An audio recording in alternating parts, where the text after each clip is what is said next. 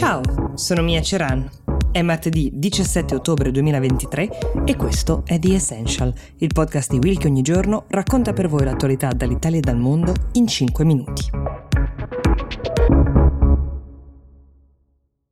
La notizia principale di politica interna, quella sulla quale aprono tutti i giornali italiani oggi, è l'approvazione da parte del Consiglio dei Ministri del disegno della legge di bilancio, che è un po' un manifesto programmatico di come un governo intenda spendere i soldi di noi contribuenti. Grandi annunci, intenzioni molto chiare, ma se avete ascoltato per caso l'ultima puntata di Closer avete sentito come il buon Francesco Giano ci spiega che la strada è appena iniziata e come di quel che c'è oggi nel testo non vi è certezza perché l'iter è ancora lungo. Il Parlamento con le varie forze politiche deve discutere la manovra, presentare gli emendamenti, ovvero le modifiche, e solo entro la fine dell'anno avremo un testo definitivo.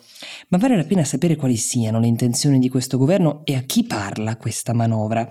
Grandi protagoniste potremmo dire sono le madri, possibilmente madri di più di un figlio. Per loro ci sono gravi fiscali di una certa rilevanza, asili nido gratis per il secondo figlio. Lo avrete capito, il governo guidato da Giorgia Meloni intende combattere l'inverno demografico che stiamo vivendo. C'è poi un tema di assunzioni, con la proposta di una deduzione del 120% per chi assume a tempo indeterminato, che arriva al 130% se si assumono lavoratori under 30 per combattere la disoccupazione giovanile, lavoratori diversamente abili, le donne con figli appunto e i percettori del reddito di cittadinanza. Vale per tutti invece la riduzione del cuneo fiscale, ovvero la differenza tra quel che costa ad un datore di lavoro remunerare un dipendente e lo stipendio netto che quest'ultimo vede in busta paga. Secondo il governo 14 milioni di dipendenti dovrebbero ritrovarsi 100 euro in più al mese in busta paga. Ci sono poi 3 miliardi che verrebbero stanziati nella sanità per ridurre quelle lunghissime attese per visite ed esami.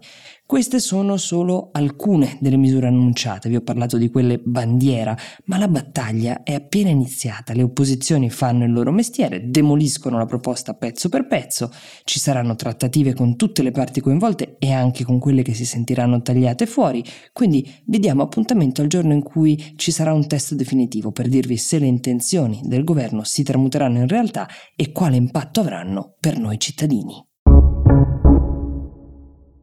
In Australia in questi giorni, anzi in queste settimane, nonostante quello che sta accadendo in tutto il mondo, la principale notizia, il principale tema di dibattito rimasto quello su The Voice. The Voice non è in questo caso il titolo di un talent musicale, ma un referendum per il quale gli australiani sono stati chiamati a votare, un referendum che riguarda i diritti della comunità indigena australiana e il modo in cui viene riconosciuto loro uh, uno status e l'impatto di questa fetta di popolazione sulla politica nazionale. Si trattava di una proposta che qualcuno ha definito poco incisiva, cioè una serie di rappresentanti di varie avrebbero potuto esprimere un parere non vincolante davanti ai legislatori del Parlamento australiano che concepivano delle norme che in realtà avrebbero toccato proprio la loro vita. Eppure gli australiani hanno votato no.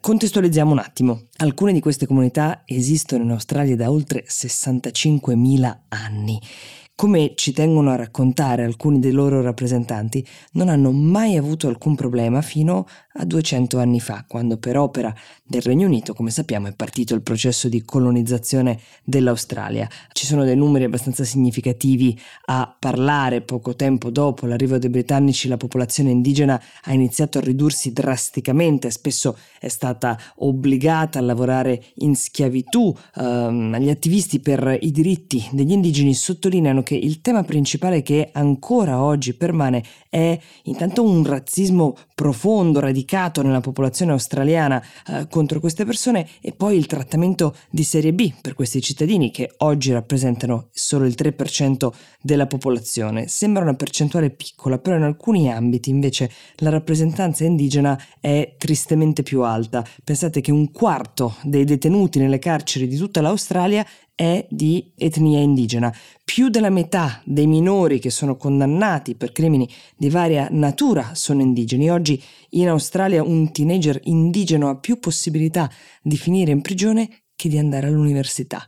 Due secoli di discriminazione e soprattutto di immenso divario tra le possibilità, le opportunità che aveva una persona indigena rispetto a un altro australiano ha portato a questa situazione. Qualcuno per cercare di cambiarla ha proposto di dare loro una voce in Parlamento, da cui il nome The Voice, appunto, una possibilità di intervenire per commentare potenzialmente per migliorare delle riforme e delle leggi che li avrebbero riguardati, che riguardano la loro istruzione, la gestione di tutta una serie di problemi. Questa pratica, quella di coinvolgere i diretti interessati nella costruzione di leggi che li riguardano, pur senza che abbiano necessariamente un parere vincolante, come in questo caso, ha dato ottimi risultati in tutto il mondo, però qui ha incontrato la resistenza del popolo australiano, il 60% della popolazione ha votato per il no.